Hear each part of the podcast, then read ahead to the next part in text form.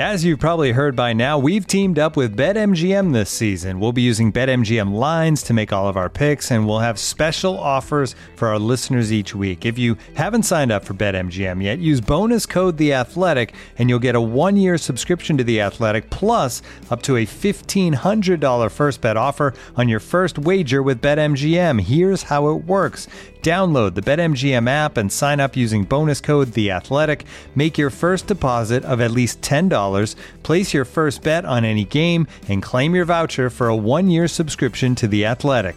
See BetMGM.com for terms. U.S. promotional offers not available in D.C., Mississippi, New York, Nevada, Ontario, or Puerto Rico. Gambling problem? Call 1 800 Gambler. Available in the U.S. Call 877 8 HOPE NY or text HOPE NY 467 369 in New York. Call 1 800 NEXT STEP in Arizona. 1 800 327 5050 in Massachusetts. 1 800 BETS OFF in Iowa. 1 800 270 7117 for confidential help in Michigan. 1 800 981 0023 in Puerto Rico. First bet offer for new customers only in partnership with Kansas Crossing Casino and Hotel. Don't forget, if you haven't signed up for BetMGM yet, use bonus code The Athletic, and you'll get a one-year subscription to The Athletic, plus up to a fifteen hundred dollar first bet offer on your first wager. And now, two pigeons bemoaning the fact you can stream DirecTV satellite free. You see this? A family watching baseball on DirecTV with no satellite dish in sight. Let's heckle them. You call that changing the channel? Choke up on the remote, buddy. I hope getting all these games on DirecTV makes up for your mother not pre-chewing your sunflower seeds. DirecTV has the most MLB games. Visit DirecTV.com. Claim based on total games offered on national and regional sports networks with choice package or higher. Availability of RSNs varies by zip code and package. High-speed internet service required. Terms and restrictions apply. The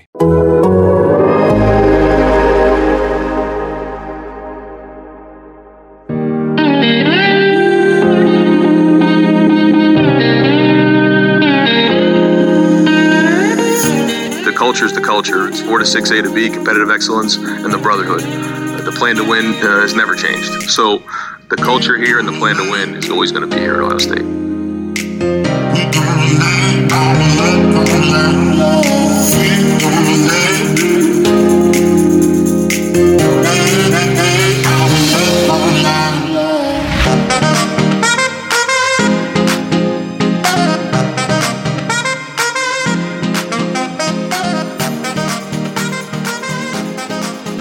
Welcome back to 4 to 6 with A and B, your Ohio State podcast brought to you by The Athletic. This is Bill Landis, joined as always by Ari Wasserman. We will have some Ohio State first Purdue picks for you on this here episode, and we have a mailbag full of Apple Podcast five star review questions. We appreciate everyone who submitted questions for that. We didn't get we don't have everyone on here because when I asked for this, it was like before the Penn State game, and there were a few like Penn State game specific questions, um, which like I don't I guess we could break down the Ohio State Penn State game and pretend like it didn't happen, but I think we won't do that. But so uh, I appreciate you sending those in. But we do have a, a nice batch here of, of questions from people who left five star reviews. If you want to do that in the future, we will answer those questions in a future episode.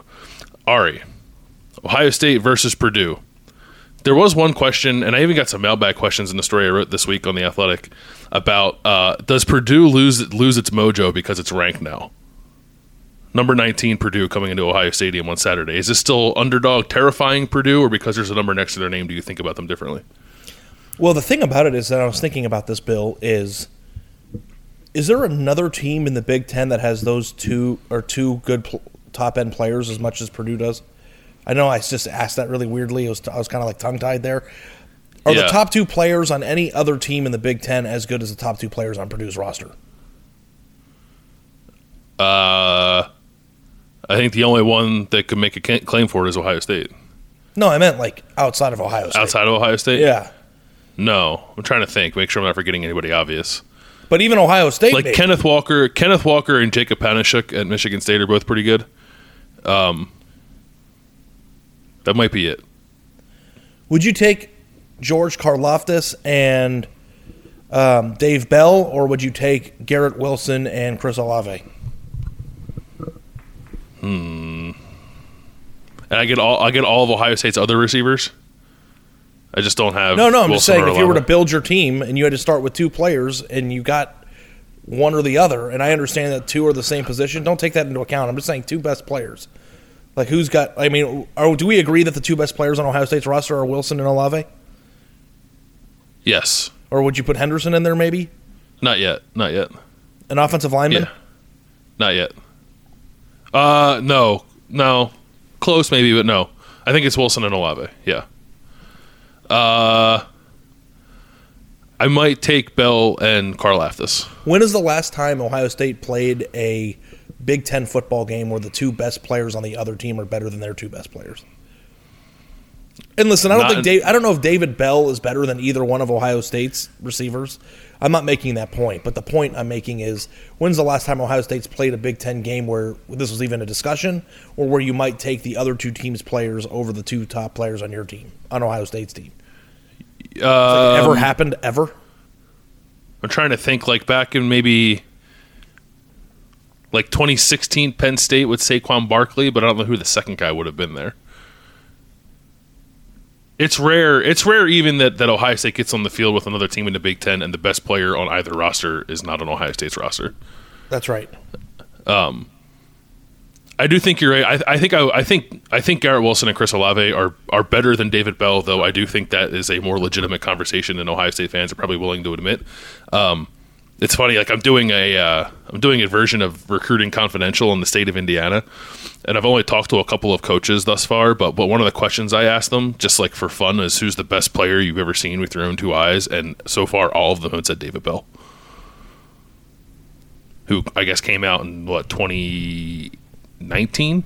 Is that right? Same year as Garrett Wilson, I think. Yeah.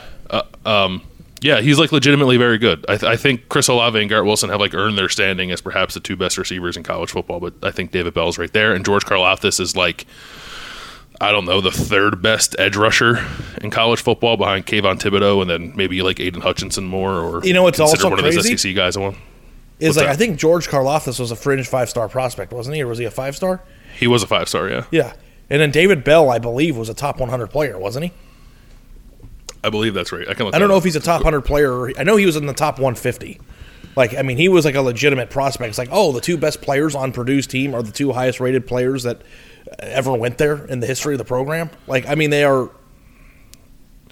David Bell was uh, number one thirteen, so Okay, just yeah. outside, just So, outside I mean, of top there's a hundred. correla- It's not like, oh, this is some three star receiver that came out of nowhere in Indiana and now is actually pretty good.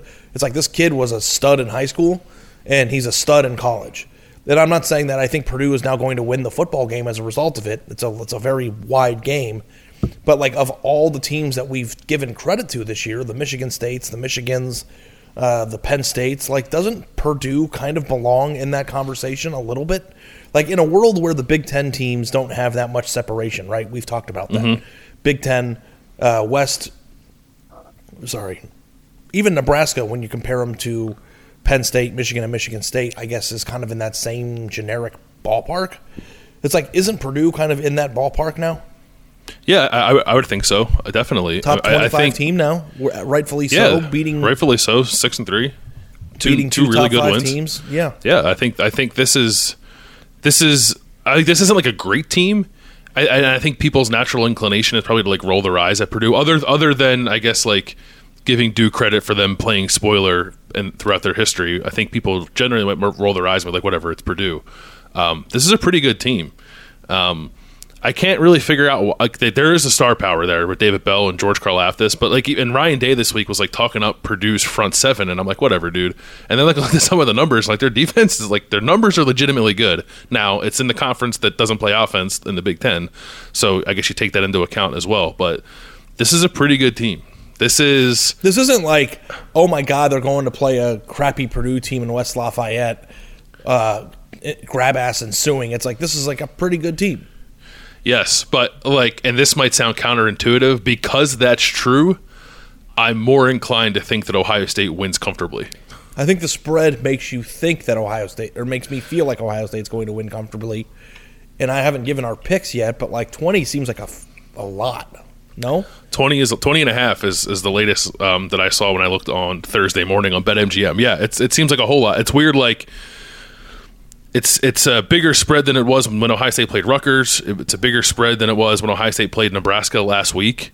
And like this Purdue team is it's better than Rutgers. It might be like more or less the same as Nebraska, but I think it's playing better than Nebraska right now. Um, it has more star power that worries you, I think. So it's and and that that is a little odd to me that those were like two touchdown spreads and this one is is three and it has moved a little bit in Ohio State's direction since it opened. I don't know. Maybe Purdue's magic is only on the road. I think historically it has been right. Although Purdue's played like really tough games against Ohio State in, in the shoe too, right? Like in 2012. against Purdue, right? Yeah, that was here. Um, Holy Buckeye was there, right? Um, Yeah. Obviously, 2018 was there. Um, but yeah, the Kenny Guiton game, the two point conversion overtime win was, and I, that's the last time I think that they've played Purdue in the shoe. Is that right? I Have think they that's played- right. Yeah. Yeah, um, that was that was in Columbus. So it's not only um, in in Ross-Ade Stadium where Purdue has given Ohio State trouble in the past, but it, yeah, in an odd way, I do think because like this is not a Purdue team that sneaks up on you. The line That- though, the line though is an implication to me that Vegas believes that Ohio State will figure it out. Like Ohio Yes. State in full capacity, uh, solid defense as we use that term, solid, and Mm-hmm. an offense that is hitting on all cylinders beats Purdue by 24, right? 20 28. Like Ohio State is, tw- is legitimately 20 points better than Purdue in my opinion, but that is Ohio State at its best. So like which Ohio State are we going to get? Are we going to get the one that was messing around for the past two games and you know not taking opponents that are actually pretty good seriously enough to not have 19 penalties and throw bad passes and miss tackles and all the things that went wrong? Or is this going to be the Ohio State team that shows up in mid-November who is primed to potentially win a national championship? So like to me if I mean in my pick I'm not I don't think Ohio State is going to be there. Like I think that at a certain point a team tells you who they are, and at a certain point, you have to believe them. And Ohio State's kind of been Jekyll and Hyde this year, but until I see them mm-hmm. snap out of it, I don't think it's fair to just assume that they're automatically just going to show up and win forty nine to seventeen. Yeah, I agree with that. that that's where that's where I am too. So I, I would I would take the points here with Purdue. I, I think I don't know if I feel like it's going to be a sweater for Ohio State. I still think I still think they're they're they win the game in a way where you never really feel like it's in jeopardy. But Purdue hangs around enough to to qualify as a quote unquote close game and, and covers the 20 and a half point spread. Because I I'm with you. I just don't want to give Ohio State that benefit of the doubt right now. They're just they're not they're not playing well enough the last two weeks, albeit against a decent Penn State team and an okay Nebraska team, I guess. Um, but it's just not it's just not what we're accustomed to, and it's not where I think Ohio State needs to be if it wants to try to play for a national championship. So I'd like to see them come out of it too, like But you buddy, said. what about their before schedule? I assume it. Their schedule. If Purdue is ranked, I mean they've got a strength of schedule that's that's really attractive. Oh no, yeah, Yeah. they're not. They could they could win the next three games By by, like a touchdown. Yeah. Yeah. it doesn't matter. Just they, they they are. I know we like we all want to see them play better. We all we all want to see them play like uh, the team we thought they were a couple weeks ago. We but want the it to truth look is like it they don't have to. Akron. Yeah, the, the truth is it doesn't have to. They just have to win. I mean, I If feel like they playing- have to if they want to win a playoff game.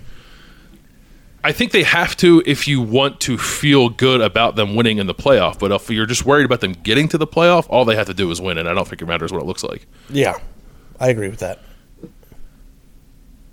SP Plus uh, has this projected as a 41 to I don't give a fuck about the Sagarin ratings. Okay, I don't. shout out, shout out to Bruce Feldman. I sent him a Bruce text and I let him know that like that was like the most authentic moment of so podcasting funny. history, and I'm I, he's he's the guy's my idol. So like I. uh I hope people understand the reference, but if not, go listen to Bruce and Stu's uh, latest podcast called "The Yeah, listen Audible" to on the, The Athletic Audible, Network. yeah. Yeah, That's so funny. Stu, Stu. Anyway, Sorry, you were saying about the S and P. yeah, SP Plus, which I actually feel like is a is a fairly reliable model, and you know, not the Sagarin computer ratings that don't matter at all. Um, has Ohio State projected to win 41 to 17, which is that would It's a be like cover. a very comfortable win, I think, and a cover. Yeah, that would be that would be a win that I think you feel exceedingly good about if Ohio State puts out something like that um, this weekend. I, I think it'll be a little tighter than that. 41-24 is my pick. 41 to 24. Yeah. Um I'm going to say less than 40 for Ohio State. I'm going to say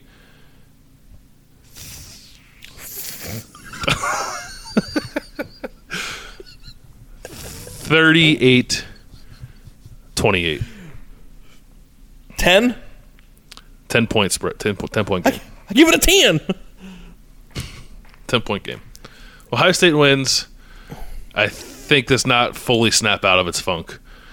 Gives you uh, gives you enough to like keep you on edge a little bit heading into the, the two final games. You know, if I were betting this game, I would take the 20 out of the gate, wait for Purdue to score first, and then get a live line and try to hit a middle, yeah, that's probably a safe play. which was the perfect play in the Penn State game. Not that anybody Right. did that.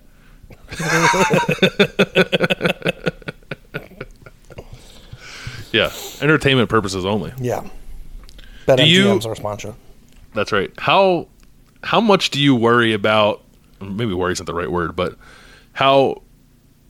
Wh- What do you think it might look like here with David Bell against this defense? Like, what what's your level of confidence in Ohio State finding a way to kind of corral David Bell in a way that Iowa and Michigan State couldn't? Like, corralling David Bell means like nine receptions for 100 yards and a touchdown, right? Like, is that like corralling him? Like Jahan Dotson, I think against Penn or when they played Penn State, might have had. I don't know. I'll look it up. He had like eight catches or something like that, I think, but he didn't score. I want to look up what he had. But yeah, corral corral means he doesn't have 200 yards and five touchdowns. Yeah. I mean, it's not like I don't. It's not like I feel like they're playing Amari Cooper. You know what I mean? Like, I mean, the guy's gonna get his. He might even get in the end zone, but like, I feel like they're going to need multiple sustained drives that are longer than five minutes to stay in this football game. So, like, even if he scores, like, of course, you know, I don't think that Purdue's gonna get shut out by any stretch. Um, but I don't. I don't envision like David Bell going out and catching 21 passes for 310 yards on four scores or anything like that. You know, I think of the thing that is difficult with Purdue is that do people even know what their running back's name is?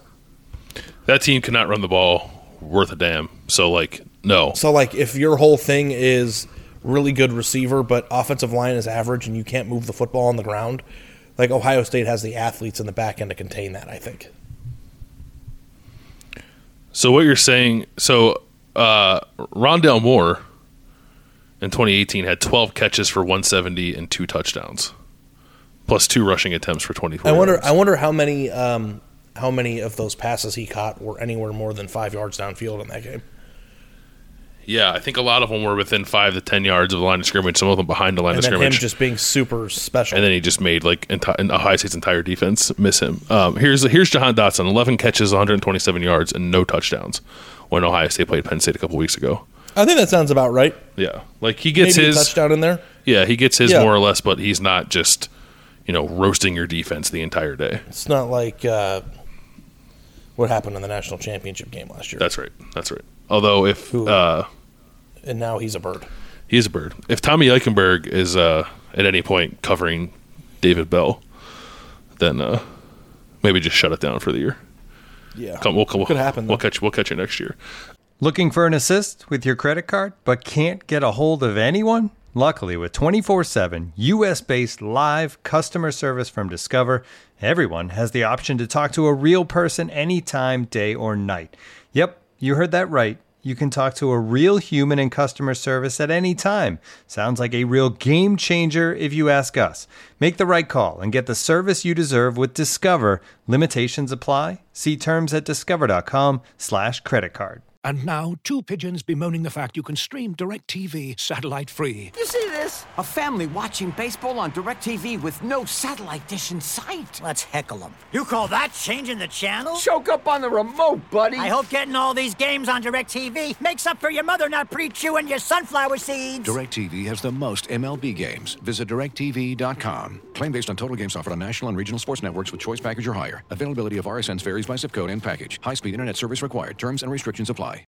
I am very intrigued to watch Ohio State's offensive line against George Karlaftis, obviously. Um, but I'm curious what you think about that matchup, given some of their struggles the last couple weeks, particularly like Nicholas Petit Frere, who did not seem to handle Arnold Ebiketie from Penn State all that well, and I don't think had a great game last week either. Um, going up against a guy who might be the best pass rusher in the Big Ten and one of the top five in the country, like does that factor in at all when you're making your game pick? I think Ohio State's offensive line is really, really good. I know they're not playing very well right now, but am I dumb for just blindly trusting that they'll figure it out? I think it's fair. I think it's fair to think that I'm a I'm a little Because it's like as a unit they're not playing that well, but the players individually are really freaking good, so it doesn't make any sense to me. Yeah, it's weird. Like they can't get they just haven't been able to get like all five playing well together the last two weeks. Like I thought, And like, what hadn't Nicholas Petit had like his two or three best games of, the, of his entire career like in the last month? Yeah, he had been playing really well to the point where he is being projected as like a first round pick some places. I think uh, Dane Brugler had him there um, among the top 20 players on his recent big board, and uh, Yeah. Todd McShay also did. Um, so he had been playing well and, and not so well the last two weeks. And I will say this: like he he shared this after during interviews, so I guess I'll say it on the podcast. Like Ryan Day had said after the Nebraska game that Nick had missed some time in the week leading up to that, and we just like all assumed that meant that Nick was hurt and out of practice. He actually said that he had a death in the family, so he had to leave the team for a little bit, um, and that's why he wasn't there. So so clear, like you know, there could be off the field stuff maybe impacting um, his focus a little bit, which be, would be perfectly understandable. Um, so I'm, I'm excited to kind of watch him play against a guy like that because I do think Nick has that kind of upside, um, and he can back that up against George Karlaftis. I think Dawand Dawand Jones, who had the bubble guts apparently against Nebraska, he said he ate a bad sausage biscuit before the game and quote had to go handle some business during during, during warmups, uh, which was hilarious. Um, he's played really well too, so I think I think this is I will say that Dawand Jones's pregame meal being a sausage biscuit is perfectly on brand. Yeah, right. Got to be careful with those with those uh, sausage biscuits. Sometimes I mean, it depends where it came that's from. right. Too, he must have not gone to McDonald's and gotten the egg McMuffin for a dollar. Uh, but anyway, I think I think Landis is the purveyor of, of of the sausage biscuit being the best sandwich in fast food. yeah, that's right. And then Dawand Jones was at the beginning of the Nebraska game trying not to crap his pants because he ate a bad one. Yeah, I get it. We've all been there. It's a tough, tough, tough spot Yeah. to be in. Yeah, but I think assuming that doesn't happen again this week, maybe no sausage biscuits. Um, I think I think that Dawand Jones and Nick Petit are gonna. Uh, Dawand has played pretty well regardless, and I think Nick might bounce back a little bit here and have a better week. And um, both of them, I think, maybe improve some of their draft stock going up against a guy like George Karlaftis. Um, yeah. All right, you want? Well, I mean, if you want to be a first round draft pick, you handle your business in this game. Mm-hmm. You win some battles, you lose some because you're also playing against another first round pick who might be a top ten pick, right? Is Karlaftis a top ten pick? I think he's borderline. Yeah, Yeah, certainly a So, first I rounder. mean, yeah. It's like that's that's the thing too, man. Like whenever you're talking about players, like is David Bell potentially a first rounder, or are there just too many receivers? I think there are a lot of receivers. I don't know. I don't know. I think he's probably on the fringe. My guess would be no. But like, isn't it crazy how different you analyze a football game when the other team has really good players? Yeah, which doesn't happen very often in the regular season for Ohio State. And it feels a little weird doing it for a Purdue game. Yeah, no, I mean, but it's just like that is if anybody is wondering about the importance of recruiting at a high level, look at what two hits in the recruiting process can do to an entire football team. Now, I, I you know, part of me feels like we're both going to be wrong in this game and that Ohio State's going to cover the spread because the spread doesn't make sense and usually I bet into the spread that doesn't make sense. Right. But, you know, I don't know, man. We're always going to we're always going to be on the side of the coin of show us before we tell you. yes, yeah, and I think uh, I think I'm I'm more in that mode this year because of just like kind of how up and down Ohio State's been. You remember when the Warriors were at the height of their of their uh, basketball dominance in the way that they played basketball? They didn't cover every spread, but I never would bet against them because it's just miserable to watch. Like if you were betting this game and you're an Ohio State fan, you're probably just going to bet Ohio State because you love your team. But like betting against Ohio State seems like such a miserable existence because if you're wrong, it's going to be like an avalanche.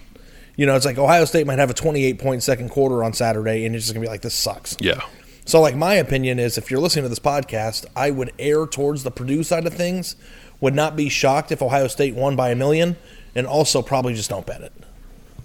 yeah, it's it is a weird line. They've had a lot of weird lines this year. I don't know, like And Ohio State just doesn't cover the spread this year. I don't have their record handy against the spread. I mean, they were though for the like all of October they did right, with the exception of the Penn State game. I think they're like under 500 against the spread this year. I guess that would make sense because they didn't cover last week. They didn't cover against Penn State. They lost against. They didn't cover the Minnesota game. they didn't cover Minnesota. They lost to Oregon. Yeah, so they're right around 500 at, at best. Weird. Vegas can't figure them out. I feel like I can't figure them out. I think Vegas has figured them out. I think fans can't figure them Yeah. out because it's a brand name. Yeah, it's weird. It's weird. All right, let's dive into some questions. Um, again, leave an Apple five star review with a question, and we'll answer it in a future episode. Uh, we'll, I promise we would answer all of them. So we're going to answer all of them. Some of the answers will be uh, maybe shorter than, than others because I'm not sure how much discussion is needed on some of them. But here we go. Are you ready? Born ready. Born ready from Big Chunk Daddy. This is not me leaving a uh, question, by the way. Uh, right? Uh, does Gene Smith need to erect the Jim Tressel statue? He said a year early. Like, is there was there plans to build a Jim Tressel statue that I'm unaware of? When I read when I read this story, I thought that or this question, I thought it meant like finish it out, but I thought it meant that should there be a Jim Tressel statue somewhere, which I think is a discussion that is worth having. Yeah, I think probably. I think yes, but because he won a national championship. But the question is, uh, should Gene Smith erect the Jim Tressel statue a year early? At minimum, maybe a new mural in the Woody, some little gentle nudge or reminder to run the ball. Play some cut ups or montages in the stadium of, Maurice Clarett running power and diving into the end zone. That O line is built to run block uh, power schemes. Uh, not to mention those deep action. Uh, play action shots uh, that were so good for Justin Fields last year. And, and secondly, uh, Big Chunk Daddy wrote, uh, have to give a shout out to Jets Deep Dish Pizza, half buffalo chicken, half barbecue. It's a good little TV watching pie at a fair price, which we love. I like Jets. I don't like the gimmicky pizzas though. It's not that I don't like them. I'll eat them if they're in front of me, but I just never order them. Like barbecue chicken, buffalo chicken. It's just give me some hog, give, me, give me some, give me some cheese, and, and give me some tomato sauce, man. Like I, I don't know. It just buffalo. I feel like you know this about me. I like buffalo sauce. Yeah. And when it comes to wings, whenever we've eaten them, like I always order like teriyaki or barbecue or you know garlic parmesan. Mm-hmm. Like I feel like buffalo, the flavor is just overpowering, and I just get tired of it quickly. Like it's a very strong taste, and it's just like maybe a few of those the pieces would be good, and then like after a while, just be like, oh, I, I'll just get like tired of it. Yeah, I, I, I understand where you're coming from there. I am I'm a big proponent proponent of buffalo. I actually order. You always get it. I get buffalo chicken pizza quite a bit. Um, it is. I, I would say it's my favorite kind of pizza. Although part of me also feels like it shouldn't even be categorized as a pizza. I feel like if you don't have uh, like a tomato based sauce, then it's not really pizza. Um, and I don't. Well, you know what else is a really good pizza that you don't really see very often is a white pizza with olive oil. yeah, Like that's a, that's a good that's a good slice, but no place has them. I used to get that a lot when I lived in Philly. The place we ordered pizza from all the time, we would get a uh, we would get a pepperoni pie, and then we get a white pie, sometimes with broccoli on it, which I know maybe doesn't sound all that great, but it was pretty good.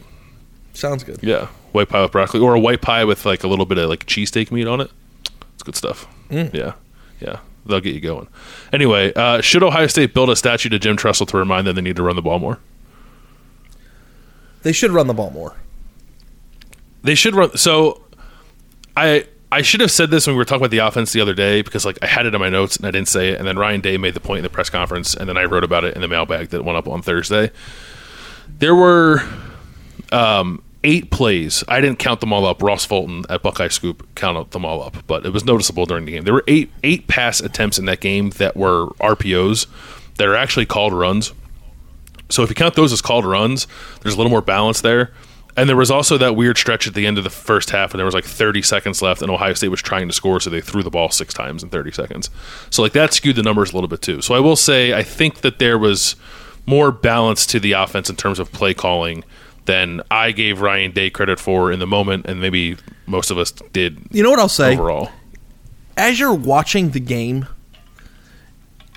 here's my thesis. I think stats are dumb. 60% of stats are made up off end. Yeah, I, I just I don't like stats because you can use them in any possible way that you to like make your point. Mm-hmm. When you're watching the game, it feels like they need to run more. Like you get the, f- it's like a feeling too. It's not just like oh well here For are sure. the stats and here's what it's just like there, there are times where they are passing in situations where running seems to be appropriate, and also too with Ohio State, it seems like when they're running it, they're running it a lot, and when they're throwing it, they're throwing it a lot.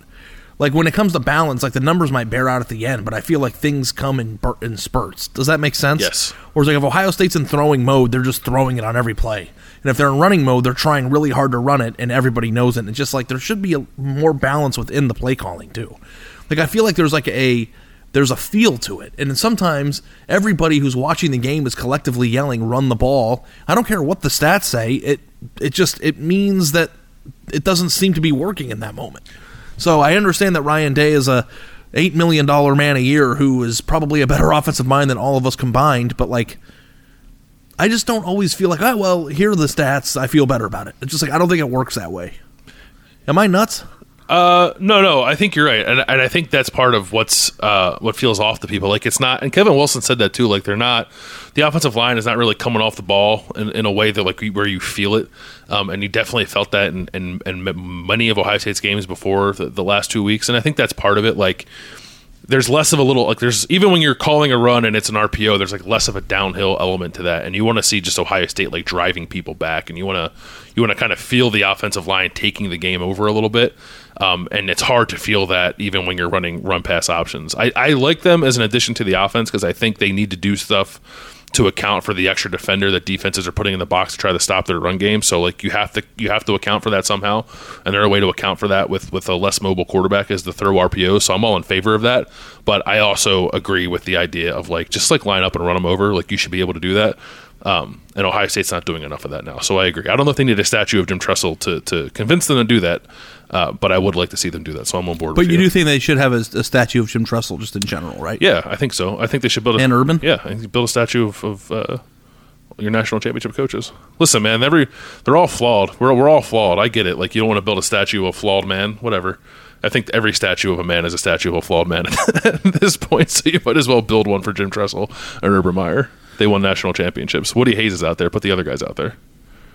Yeah, I mean, yeah, Uh, yeah, yeah. Yeah. uh, Henry Meese, Meese, 11. I just read that as Hennessy. Hennessy.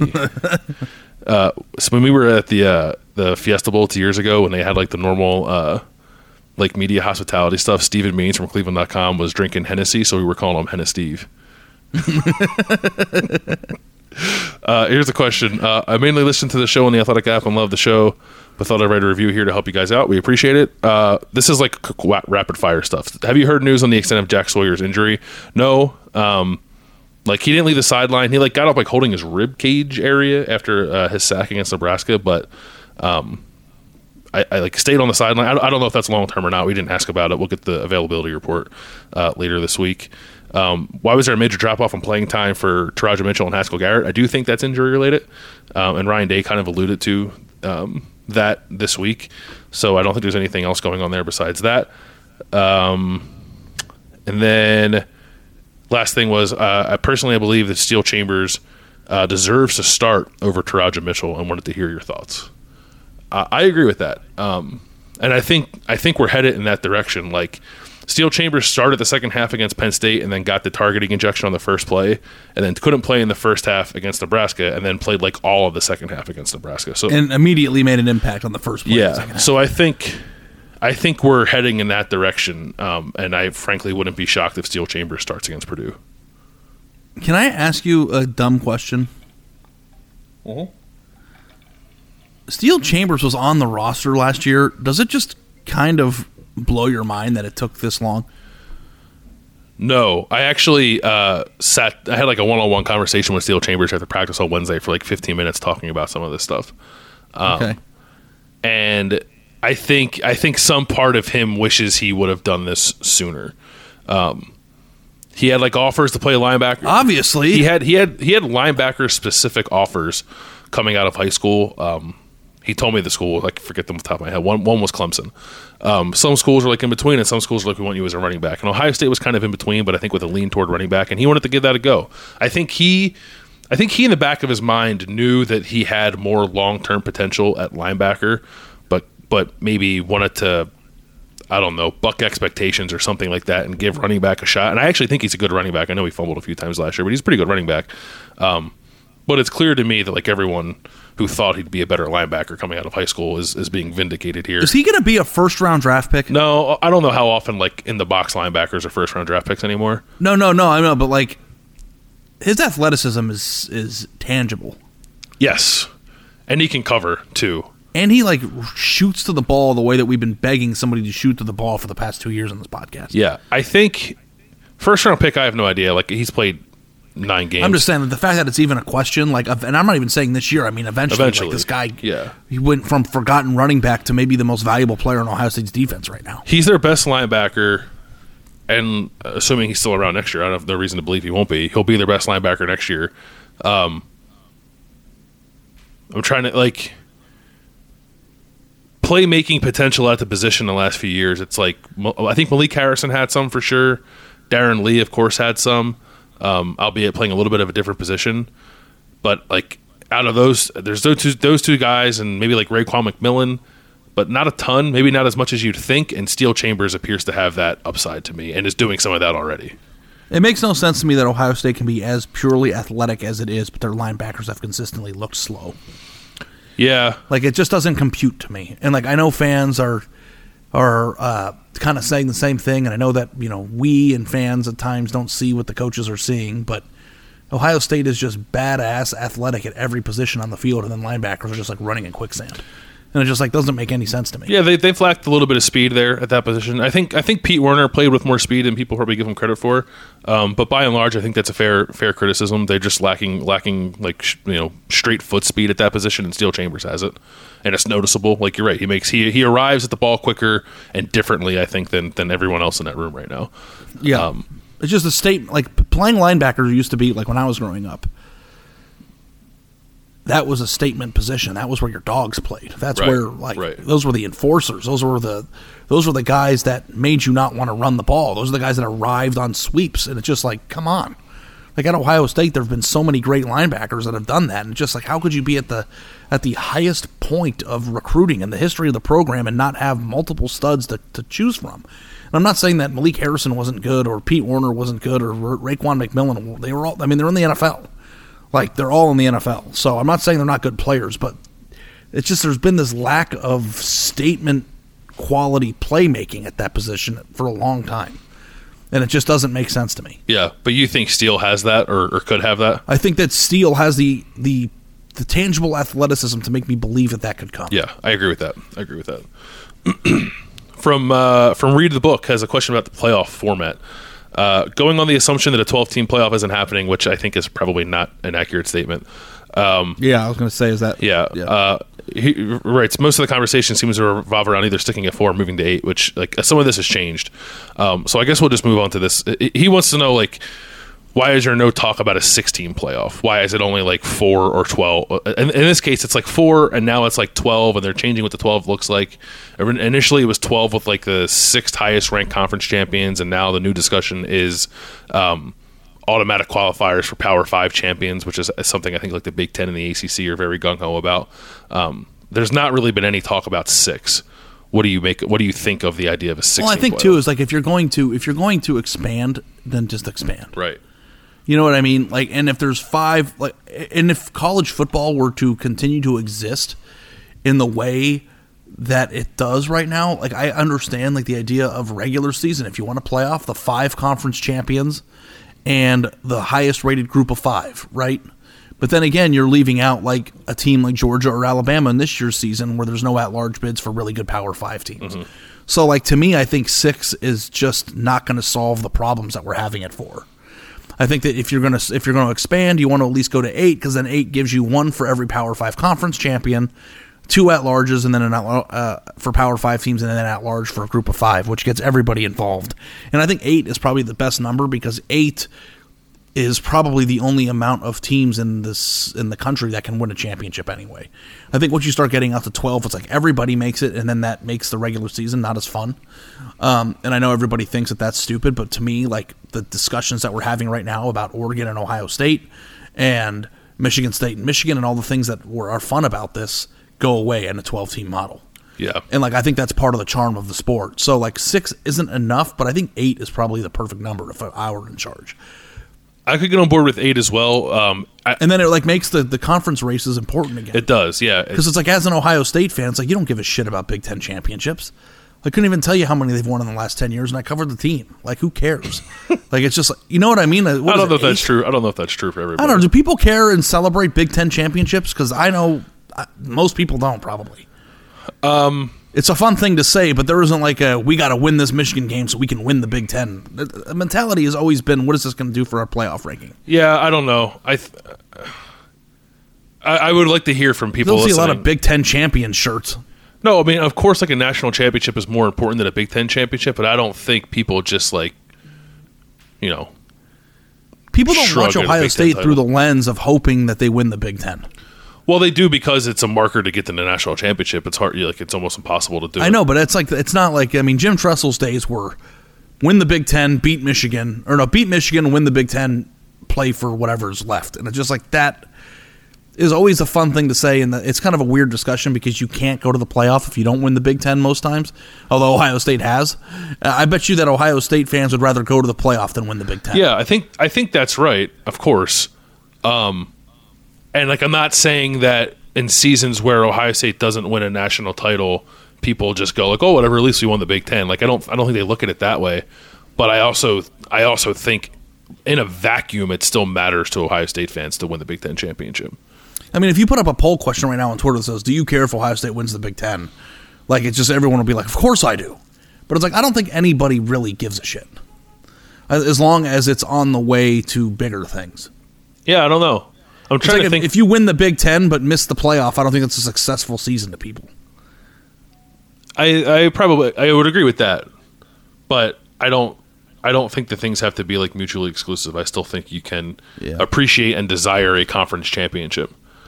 But I feel like in this new system with an 18 playoff, winning the Big Ten is the Charlie uh, golden ticket at the Wonka factory. Mm-hmm. And you chase the ticket at the Wonka factory and you get that Big Ten championship. You won your conference and then it's an invitation to the playoff.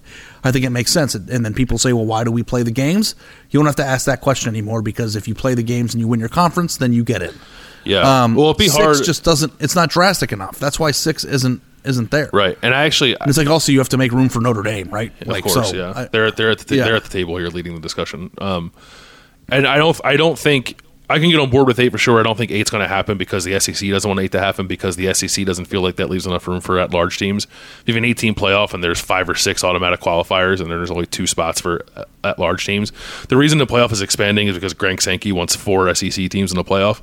Um, and that's I, I guess no, I guess in that case you could still only get three at most. So um, I think the SEC would, would squash any 18 playoff talk. So there'll be some compromise made on 12 and the structure of what that looks like. But I think that's what we're headed for.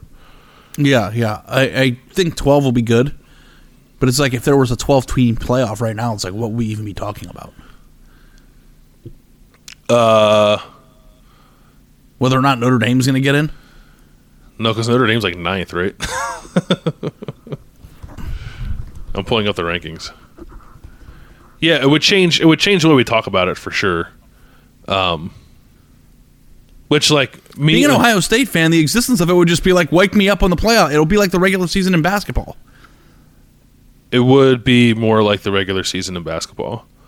I mean, we think that, but let Ohio State lose a game. The number 12 team is. Wake Forest, so we're going to have the discussions between Wake Forest, Baylor, BYU, and Ole Miss. And those will be fun for those teams, but like it's just like Notre Dame, Oklahoma, Michigan, Michigan State, Cincinnati, Ohio State, Oregon, Alabama, and Georgia are all in.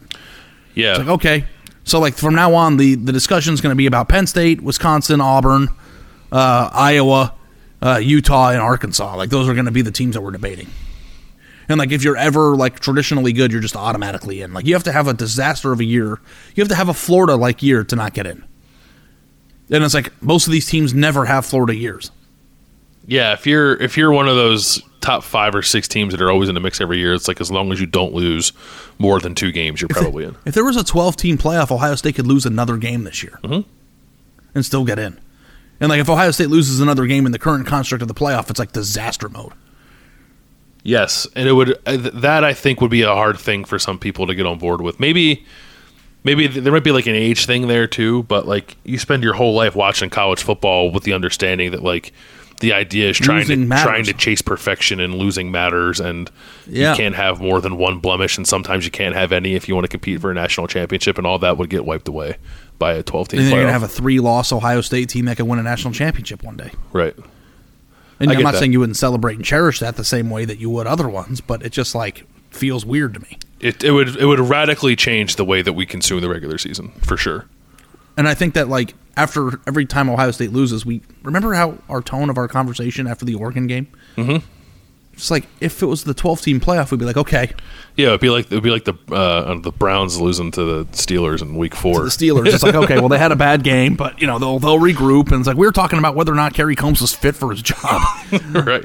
I still think you. I mean, you still you would still analyze it through the lens of like, is this team going to be in a in not will it make it to the playoff because that'll be just like a given every year if that's the case. But like, it's, which is boring as shit to me. uh yes and It's like no. Ohio State makes know. the playoff anyway every year, I guess. But Yeah, but, I don't know how- It's like a uh, it's a sweat to get there. We have to debate. We have to analyze. We have to talk. You know, and Ohio State hasn't gotten there every year. They went two or three years in a row without going. I think That's like talking every about whether or not they can win a national championship is just as interesting. It's just a different way to frame the same conversation. I guess. I guess. Uh, I will say, we'll find something to debate about. It's like it's in the fabric of the sport. People will figure out a way to yell on the internet about college football. And I just don't know what our podcast will be like. What are we going to debate about? uh, who should have statues and deep dish pizza. Yeah. Okay. Well, Uh, there's hope. When you need mealtime inspiration, it's worth shopping Kroger, where you'll find over 30,000 mouthwatering choices that excite your inner foodie. And no matter what tasty choice you make, you'll enjoy our everyday low prices, plus extra ways to save, like digital coupons worth over $600 each week. You can also save up to $1 off per gallon at the pump with fuel points. More savings and more inspiring flavors make shopping Kroger worth it every time. Kroger, fresh for everyone. Fuel restrictions apply. This question from Vox employee that we kind of already answered uh, was about uh, now that Purdue has beaten what was a highly ranked Iowa and Michigan State. Does that mean whatever devil magic they summon versus Ohio State has been used up, or will they still have someone reserves to draw for this weekend? Uh, it's probably been used up. Yeah, they might. There might be a little, like a little bit. Might be a close game, but it's probably because they're kind of good, not because they have devil magic. right, right, right. Um, Mar- uh, Max King, twenty three. Have you ever been bored covering Ohio State because of how much Yes. they win? Yeah. Yep. It's the same year every year. Really, really good recruiting class. Replace the holes. Covering spring football. Regular season with one loss, maybe. College football playoff berth. yeah. Whatever happens. Winter workouts. Spring football. Or, or National Signing Day. Winter workouts. It's the same thing over and over again. Right. Now, for the fan experience, it's not because you want to win a national championship every year and being in the mix is fun. I'm not saying that like covering a playoff game isn't fun, but Ohio like Ohio State's existence as a really good program is kind of redundant It does get a little for a reporter. around around the same time every year, which is like after that early. Now? After that, no. Well, now it starts to get a little more interesting, but it's like after that early non-conference. It's the month of October. If they have one, like up until like the third week of November, it's just like eh, Yeah. whatever. Yeah, October. Yeah, mostly. October. It's just like yeah. I think part of the reason too is that the Big Ten's just not very good. And it's like even this year when they had three or four teams in the top eleven, it still wasn't very good. Well, I don't know. I don't know how I feel about that right now. Like, I don't. I don't think that the Big Ten is a conference full of world beaters. Although the rankings would tell you something different, which I suppose is all that matters for for their sake. Um, but when I was feeling I mean- when I was feeling like Ohio State was just going to walk through all of this a month ago, I don't really feel that way anymore. Yeah. My favorite games to cover at Ohio State are the games where you walk up to the stadium with a sheer uh, uncertainty of who's going to win. Those are that's when the game is or the, the job is the best. how close is this game to that? Not that close. How about the two after that? Michigan's always good because it's Michigan. Yeah. Um. Plus, Detroit was a sneaky my favorite road trip of the year. I'm staying near the airport. I really, really like going to Detroit. Like Greek Town action.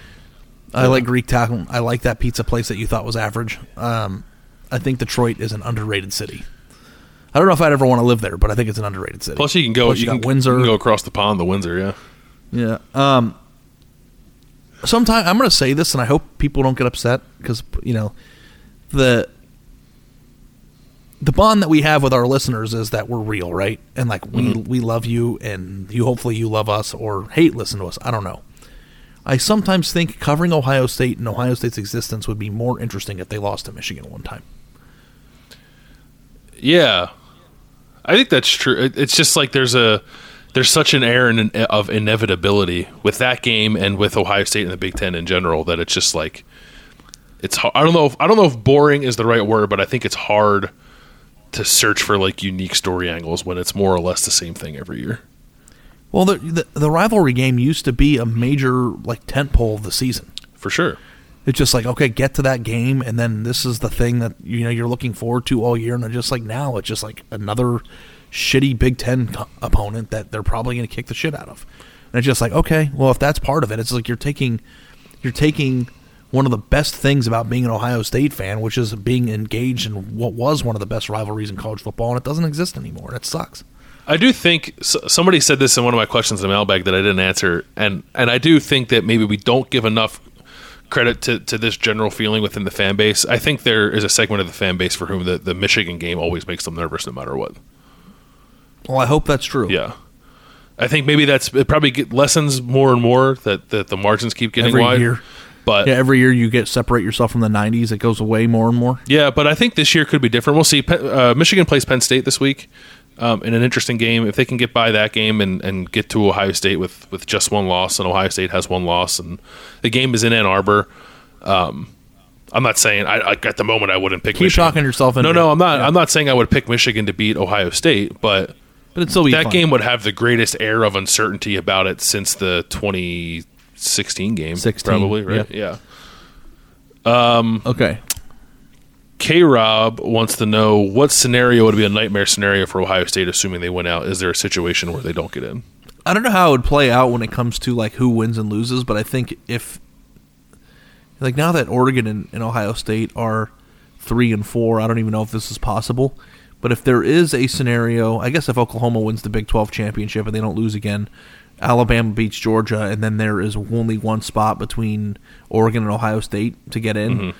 If the committee has to have that discussion between those two, I think that's the only thing that, and I still think Ohio State with wins over Purdue, ironically enough, Michigan State and Michigan and the Big Ten champion, I think their resume would be enhanced enough for them to hop Oregon. And then, I mean, they've already shown this week that they don't care about head to head in terms of where teams are ranked. Right. So, like to me, it feels like the the committee. Even though I would put Oregon in, if you're down to one spot, I would pick the head to head over protocol. But I think that that would be the most uncomfortable scenario, um, and that includes Oregon winning out. Like a lot has to happen for it to be like five and six going in for number four, or five and four going into that last week. Um, and that involves like being hopped by an Oklahoma team that doesn't lose again. And I think Oklahoma's going to lose on Saturday anyway.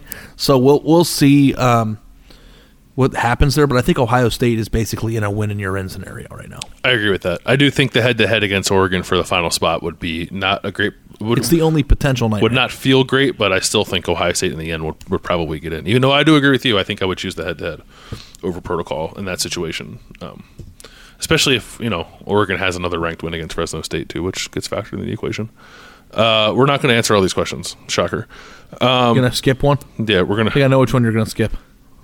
This is the one about me being a Penn State fan. No. Uh, I think it's the next one. the next one. Yeah, like it was. Well, it's it's like the question. The question uh, from Carthabird is: Is Ryan Day a better coach than Urban Meyer in 2021? Which is like I think a very worthwhile conversation having. I- We just don't have the time for it. Um, so I think we'll we'll Let me just put it we'll this way. pocket that one for If I were an athletic director at a college program, I would hire Urban Meyer tomorrow. I would not. Stay tuned for more four to six and B next week. Maybe, maybe we can have that like off-season conversation, perhaps. Uh, we'll, we'll just we'll dive into that for Ohio State Michigan week. Should Michigan hire Urban Meyer? Um, let's see. D Fouts, and then in parentheses, but not that one. Uh, if the divisions were not named the awful names of leaders and legends, could the prior conferences alignment prior conference alignments have survived? Will the alignment of the conferences be changed in the future? Um, I actually rather like the legends and leaders kind of set up there. The names were stupid, as as was alluded to. Um, I think I would prefer Ohio State and Michigan in the same con- same division, and they weren't in that setup. Did I ever tell you the story of um, the time where I was drinking beer with Kevin Warren and I went on a rant about how the Big Ten is lopsided because of geographical recruiting disadvantages? No, You- We joked about legends and leaders, and I just said, well, actually, those divisions are probably better off because if you look at the Big Ten East, they're all going to be better forever because they have better access to players. and it was like a long discussion about it. Yeah, which I think is the, the general idea. So so the leaders, Ohio State and Penn State were, and Indiana were the only East teams um, in the leaders division, along with Illinois, uh, Wisconsin, and Purdue, and then Michigan, Michigan State, Northwestern, Minnesota, um, Iowa, Nebraska were all in the in the legend side of it. Um, I think that's The only problem with legends and leaders, not to interrupt you, Bill. yeah. I would swap Penn State for Michigan and put Michigan and Ohio State in the same side. Yeah, and if, well, what would you do with with Rutgers and Maryland because they weren't part of that back then? Yeah, I'm one and the other. Yeah. I don't know. Which one's more of a? I Legend? mean, there's no geographical re- reason for any of these, so if you don't care about geography, then who cares? Just put one and one and one and the other. I think you should you should uh, format the divisions based off uh, regional pizza preference. I mean, but do you do you seriously think the conference would be better if you didn't put everybody that's good in Ohio State side? Yeah, I think I think they should actually just scrap divisions and play pods is what they should do. Yeah. and then honor you know traditional rivalries like Ohio State and Mich- versus Michigan. Because everybody was freaking out about legends and leaders. Like, well, if Ohio State plays Michigan in the last game of the season, are they going to play them two weeks in a row? Right. And it's like I guess that happens in the Big Twelve sometimes, right? Like, Mm-hmm. there's definitely scenarios where Oklahoma and Texas have to play two times. Like, I mean, I don't know. I think that playing your rival more is awesome. Yeah. Like I, I, I don't know why people are adverse to that, you know. And you know, you and I have always been kind of like secondary to tradition a little bit. We proposed that they opened the season last year during COVID with a Michigan, and Right.